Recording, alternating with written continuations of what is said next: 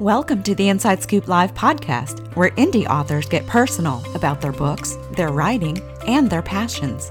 I'm your host, Sherry Hoyt.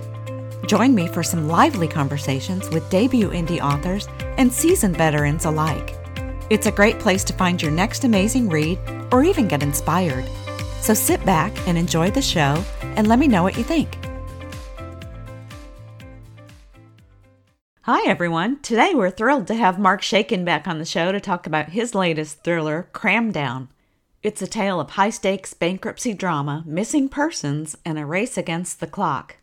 Here's the inside scoop on the author. Mark Shaiken lives with his wife Loren and their dog Emily in Denver, Colorado. He schooled at Haverford College and Washburn University and practiced commercial bankruptcy law for almost four decades before moving on to writing, board service, and his photography and music.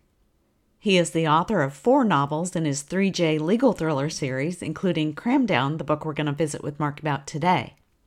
He also has a nonfiction title available called And Just Like That Essays on a Life Before, During, and After the Law.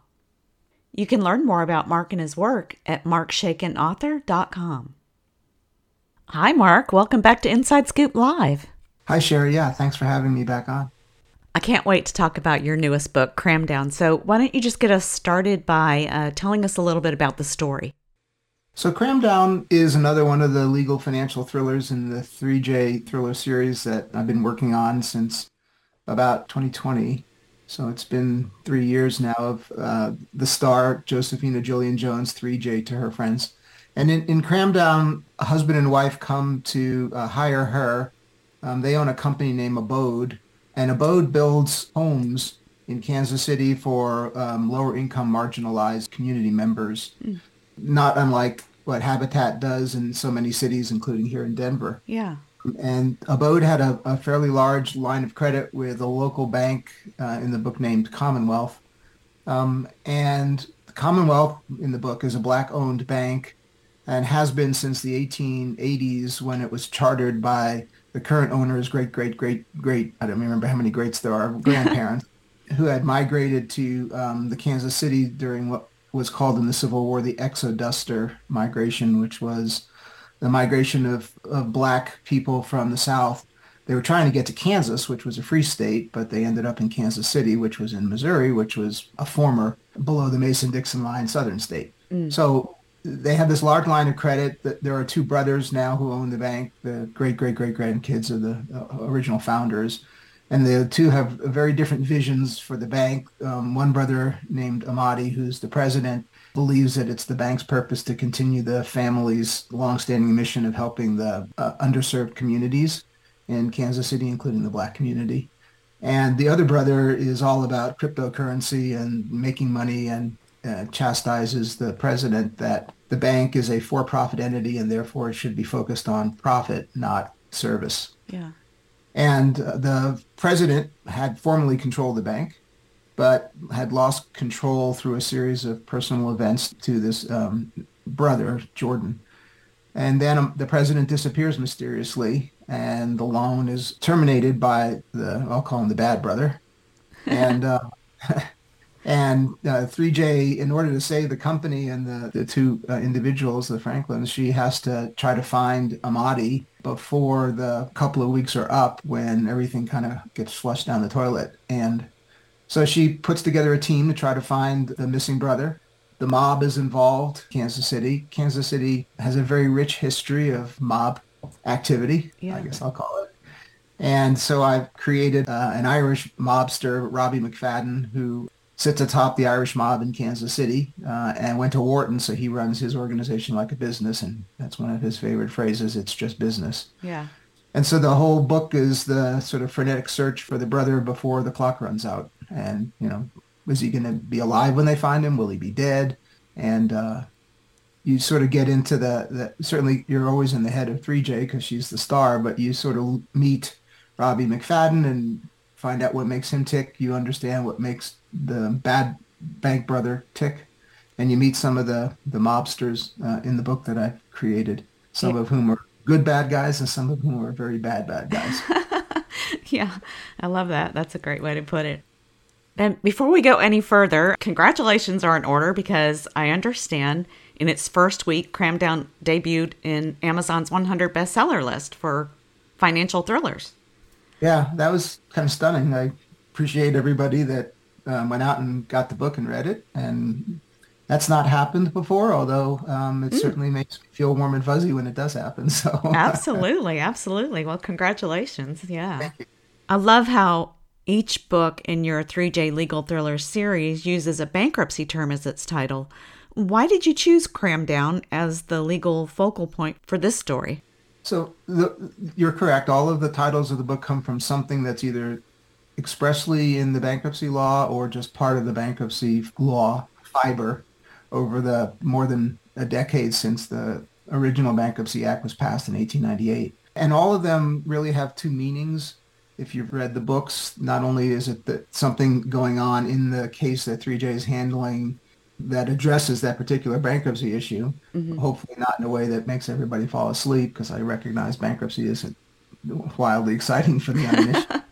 um, but it, it also has another meaning. And so in Cramdown, it's a pretty crass term to find in a federal law, and it actually is not a phrase that appears directly in the bankruptcy code. It's what the judges over the years have dubbed this particular process in bankruptcy because it's kind of the ultimate fight in a business bankruptcy mm-hmm. if it's activated by one side or the other and um, the you know the loser comes away feeling like this whole thing was crammed down their throat they don't really get a vote or if they had a vote their vote is overruled by the judge and the plan of how they're going to get paid or not get paid back is sort of forced down their throat. And that's this sort of history of the phrase in bankruptcy. In mm. the book, there's a whole lot of things that are being crammed down one party's throat or another that may not be the, the legal things. And so I, I felt like it was a, a fun phrase to have more than one meaning. Yeah. Yeah.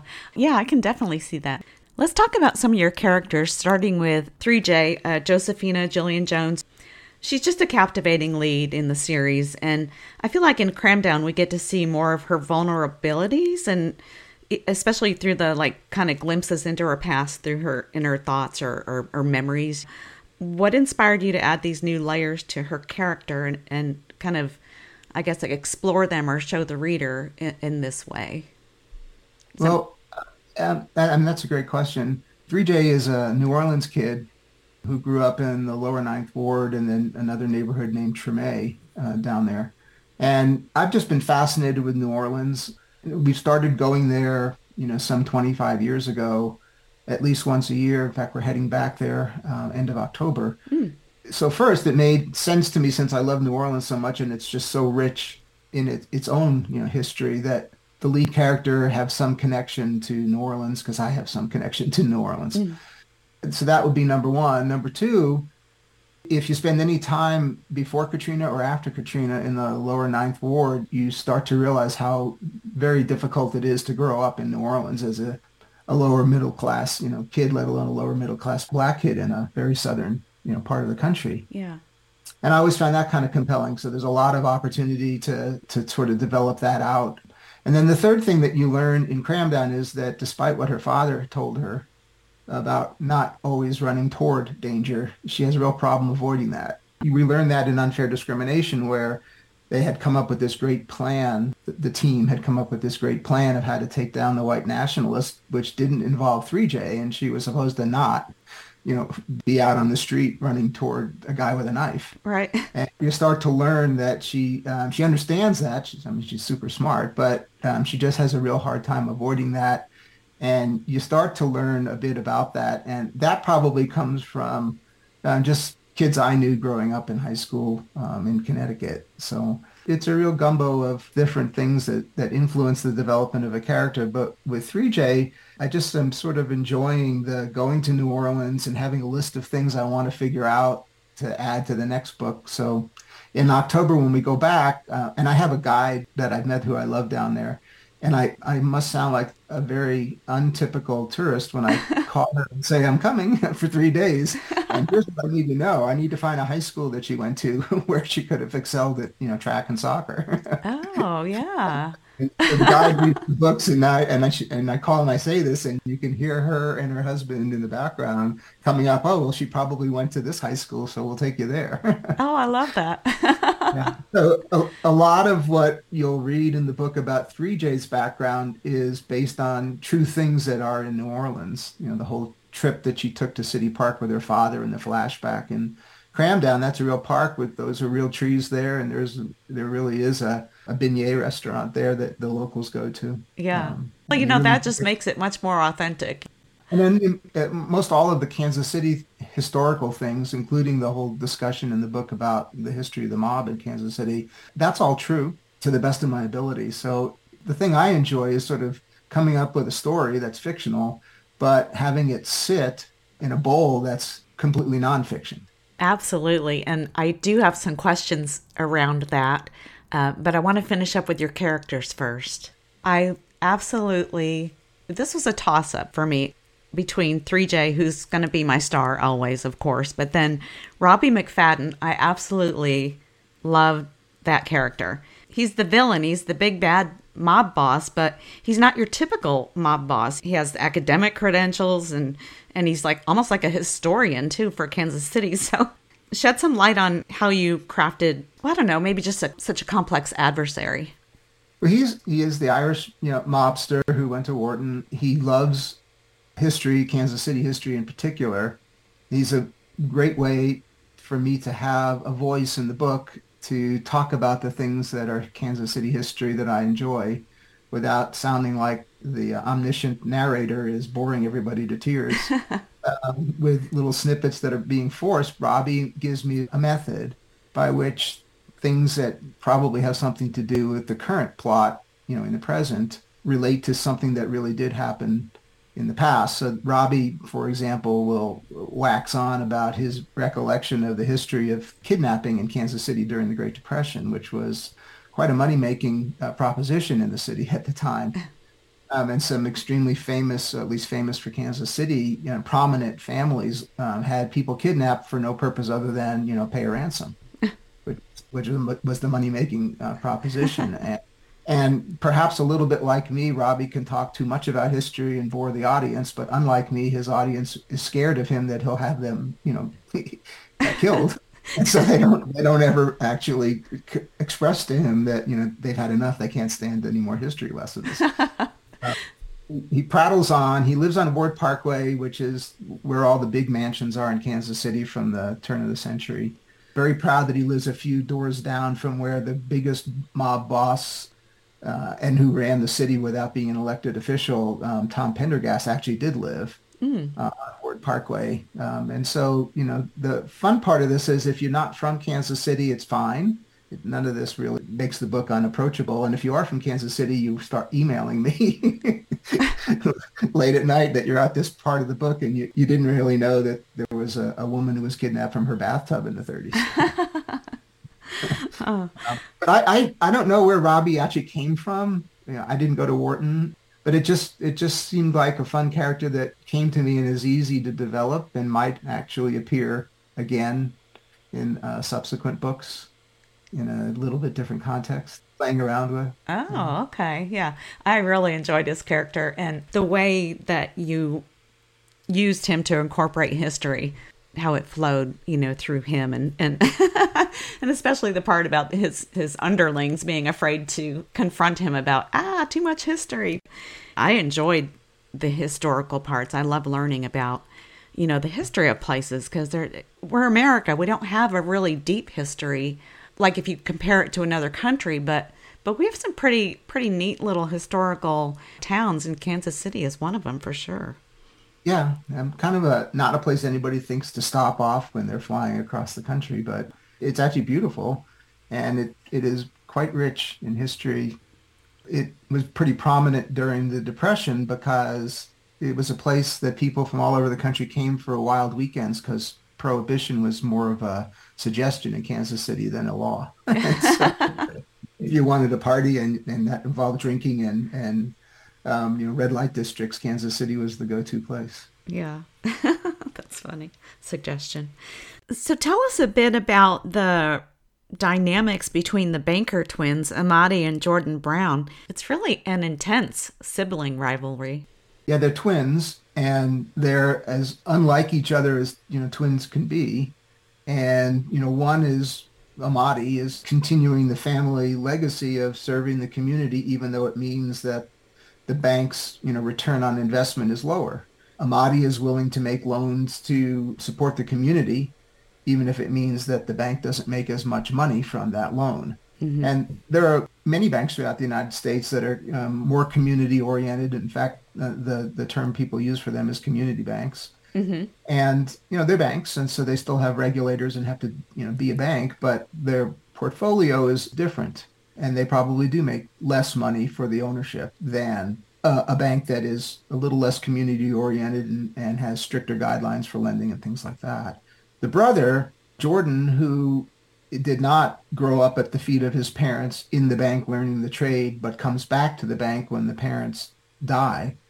The brother, Jordan, is greedy, and his vision is that the bank turns to greener pastures, meaning money. Um, and they do that with something that is, you know, happening now in banks, which is, you know, fintech it's called, and uh, cryptocurrency and blockchain, things that we all hear about are in banks and de- developing very quickly. And, uh, you know, for a forward looking, profit oriented banker, they're the wave of the future. But to go that path, he believes you've got to leave behind all of these um, borrowers like uh, Abode because mm-hmm. they're dragging the bank down. And when he explains why he doesn't like the Abode loan, he sounds like uh, a white banker from the 1930s and 40s who's redlining. You know, he doesn't like that loan because it's in effect loans to minority communities, and he can't sell the loans. And he, if he foreclosed on the loans and took back the properties in the neighborhoods that the properties were located in, he couldn't sell them. And so he doesn't really want to be involved in that kind of collateral, which is sort of uh, one of the cornerstones of redlining. Yeah. You don't you don't do it because you don't want to ultimately, you know, help those kinds of people, quote unquote, and you don't ultimately want to have that kind of collateral. Which is interesting for his character, considering his family background and, and all that. Yeah. Exactly. But he hates history. I mean, he has these arguments with his brother who always tells him that you can't run from your past. It's part of us. And he doesn't care. Uh, the, the bad brother, uh, Jordan, doesn't care about history. He He's completely forward looking. History just gets in the way. Yeah. Which is why when he meets his old friend Robbie McFadden, because they went to high school together, um, and Robbie starts prattling on about history, it almost makes Jordan go crazy. yeah, and he can't say anything about it either. no, no, right, exactly. He yell at his brother. He doesn't yell at the, the mob boss. Right, right, yeah, yeah. Their relationship was so adversarial. It was like next level. You know, one of your characters, the bankruptcy judge.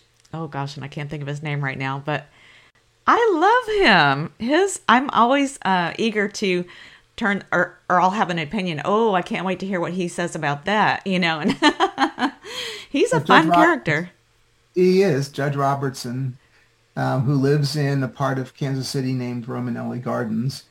And when I graduated from law school, the first job I got was work clerking for a bankruptcy judge um, who grew up in Romanelli Gardens and it, it, was still probably the peak of my career as far as um, you know, interesting and um, such a great job and what you know, so lucky to have worked for Judge Pusateri.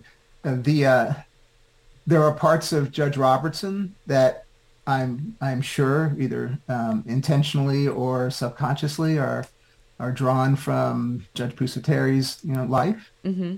and uh, I always thought Judge Pusateri um, would go on the bench and was very wise and people listen to him as a result. So there's that sort of fountain of information or experience that I, I had in my own life that probably feeds quite a bit into the creation of Judge Robertson. Mm-hmm. Certainly, certainly, Judge Robertson's relationship with his current law clerk, Jennifer Cuello, has a, um, is pretty similar to what I experienced uh, working for Judge Pusateri. Mm-hmm. And the characters, those characters also provide another outlet for you to um, kind of familiarize the reader with with some of the bankruptcy law. So, yeah. Yeah. Hopefully, that part of the formula that there's going to be something bankruptcy about the books because um, 3J is a bankruptcy lawyer. it gets explained in a way that's not overload. It's understandable. It's a little um, it's a little overwhelming, you know, to think that you're going to read a book that has some elements of bankruptcy in it. And some of the reviews say that it's handled well, and, and there's a handful of the reviewers that, that pop up that say it was too much. But mm. it's hard to balance. You know, when you're doing a legal book, a legal thriller, there's going to have to be some law in it. Yeah. Even even Michael Connelly, when he does the Lincoln Lawyer, you know, they're in court. There's all this criminal law stuff going on. It seems very real, and it seems like he's quite bent on it being accurate. And I could see how somebody who likes crime, you know, stories would find that, you know, too much as well. So it, it is it is hard to to balance that, how much to tell versus, you know, how to smooth it out so it's not overwhelming. Yeah, I think it was very well done because of the judge's character and his interaction with his law clerk. And it was just very, for me, it was very informative and entertaining. So, oh, good. Yeah, Thanks. yeah. You talked briefly about the ethical complexities surrounding housing for the underprivileged. Uh, why did you choose that as the central conflict of your story? Housing is one of those things that you know, post my law career, I'm um, super interested in and involved in. I'm, I'm on the Habitat Metro Denver's finance committee. I, oh. I'm on the board of an organization here that tries to help keep the elderly in their homes, you know, as long as possible by matching them with somebody that can live with them and help out as they get older. Mm. So the idea of, you know, the housing for the underprivileged or the aged is, you know, part of me, probably my future me. So, and a habitat model is is actually pretty complicated. Surprisingly, it's not just we build houses and put you know underprivileged people into the homes. So weaving that into the as part of the real important part of the story plot seemed kind of natural just based on what I'm doing now, you know, post law. Right. Um, it's an important issue. Redlining is, you know, a terrible thing. It probably still goes, well, that definitely still goes on. You know, banks are a little savvier about how they do it, but um, it still goes on. And Kansas City has, unfortunately, a very rich history of both segregation, because it was a below the Mason-Dixon line city mm-hmm. on the Missouri side, and a, a very uh, unfortunate but prominent uh, role in how to keep certain people out of certain neighborhoods. They had developers in Kansas City who specialized in that and took their plan kind of national and gave it to the rest of the country, unfortunately.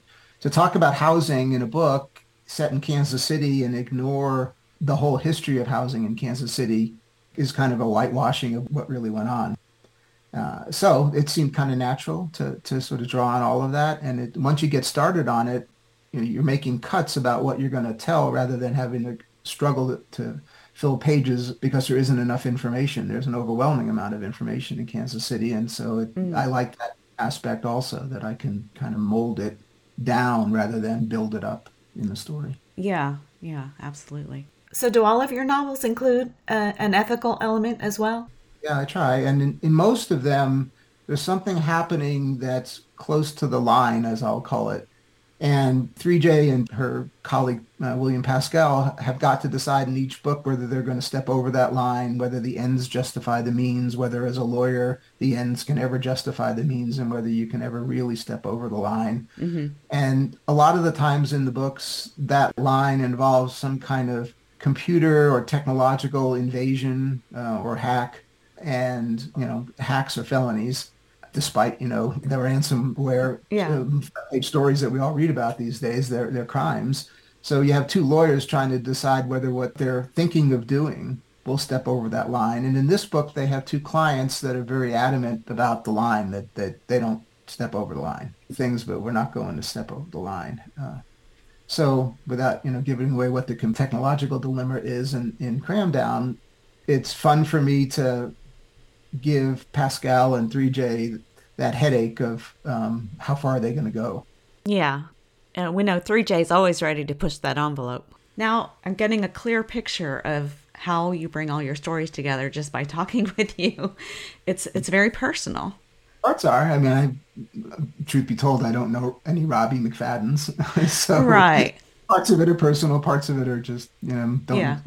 made up from walk, when I walk the dog. So I, I don't not all of it is from personal experience, um, but a lot of it is. I think You know, if you've yeah been a lawyer working, you know, a lot of the clients were banks. You learn all of these things. Um, you see some of it unfold, and it's just in there. So it's certainly going to be part of the mix. Yeah, maybe authentic is a better word. I don't know, but yeah, I can just I can feel the influences from our conversation in your books. So, so you have these amazing characters, a great plot line, history, bankruptcy, um, ethical complexities. And then you've also enriched the story with various cultural elements like jazz music and amazing food. Uh, how do these elements contribute to the atmosphere of the novel, and how important are they to the overall story to you? They're important to me. That doesn't necessarily mean that everything's important to me would make you know for a good. Um, uh, not not at all. I, I recognize that, but they're important to Kansas City um, Kansas City and jazz are, um, if you're a jazz historian, which I'm not, but if you were a jazz historian, Kansas City would be one of the first things that you mention when you start to talk about the birth of jazz, New Orleans as well.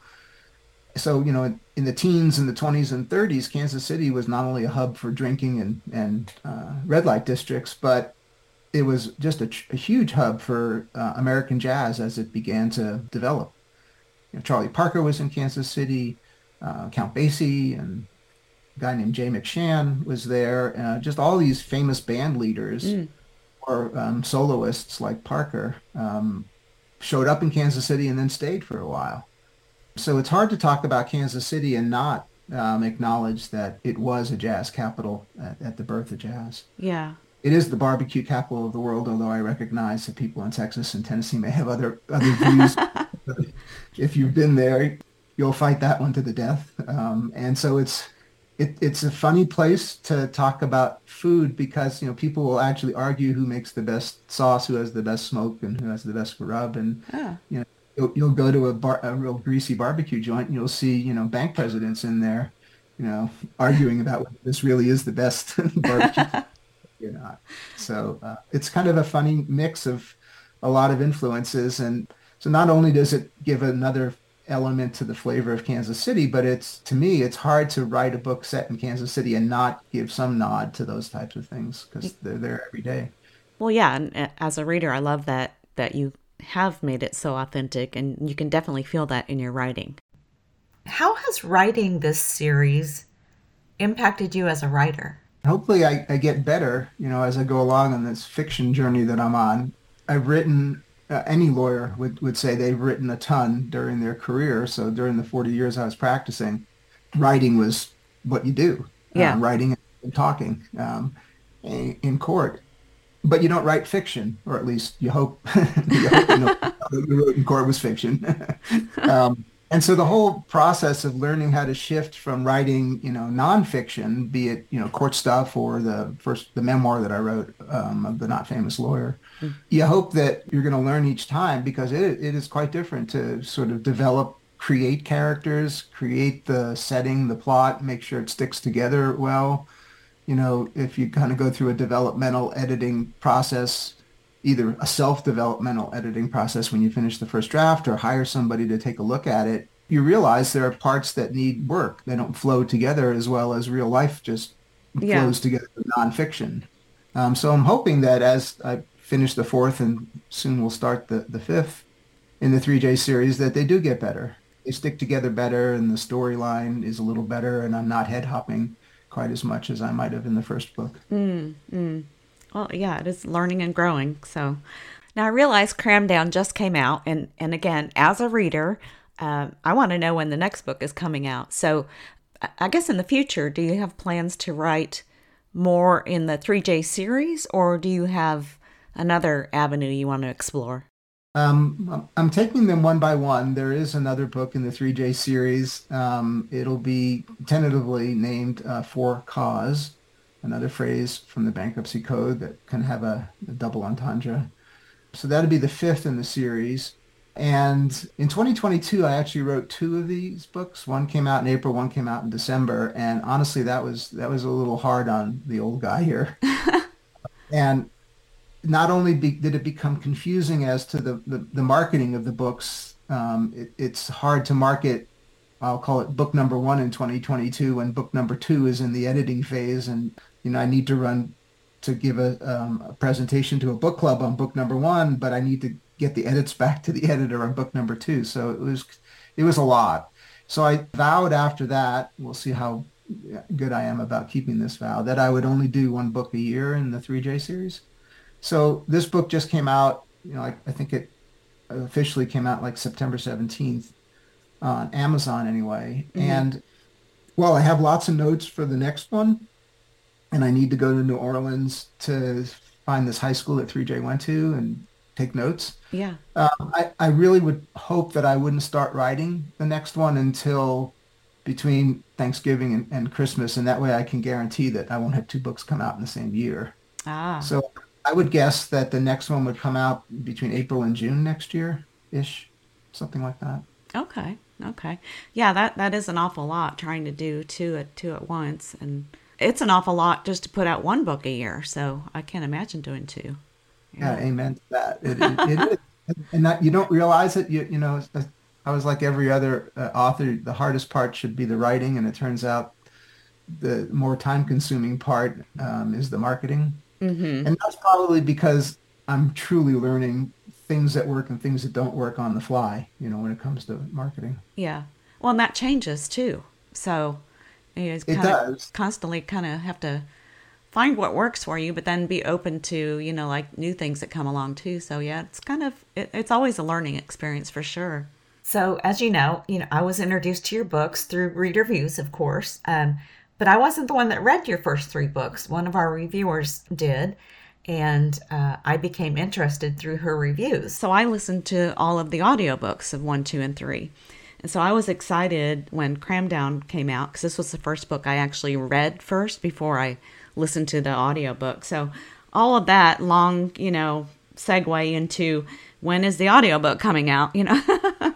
so there's something else that, uh, you know, of course I knew nothing about um, before I started down the path of having the books come out in audiobook format so I've met a narrator, Jimmy Moreland, who used to be in Texas and now is in Maine, mm. who I love. And so he's narrated all of the books, and he's a little backed up right now. Mm. Uh, and I, but I want him to continue to narrate the books because I like the consistency, and he's he's now learned the characters, and I just think he does a great job. So I think the audiobook comes out toward the end of October because I'm in the queue for him to start reading it. But he's very accurate and, and very diligent, amazingly diligent, and very fast.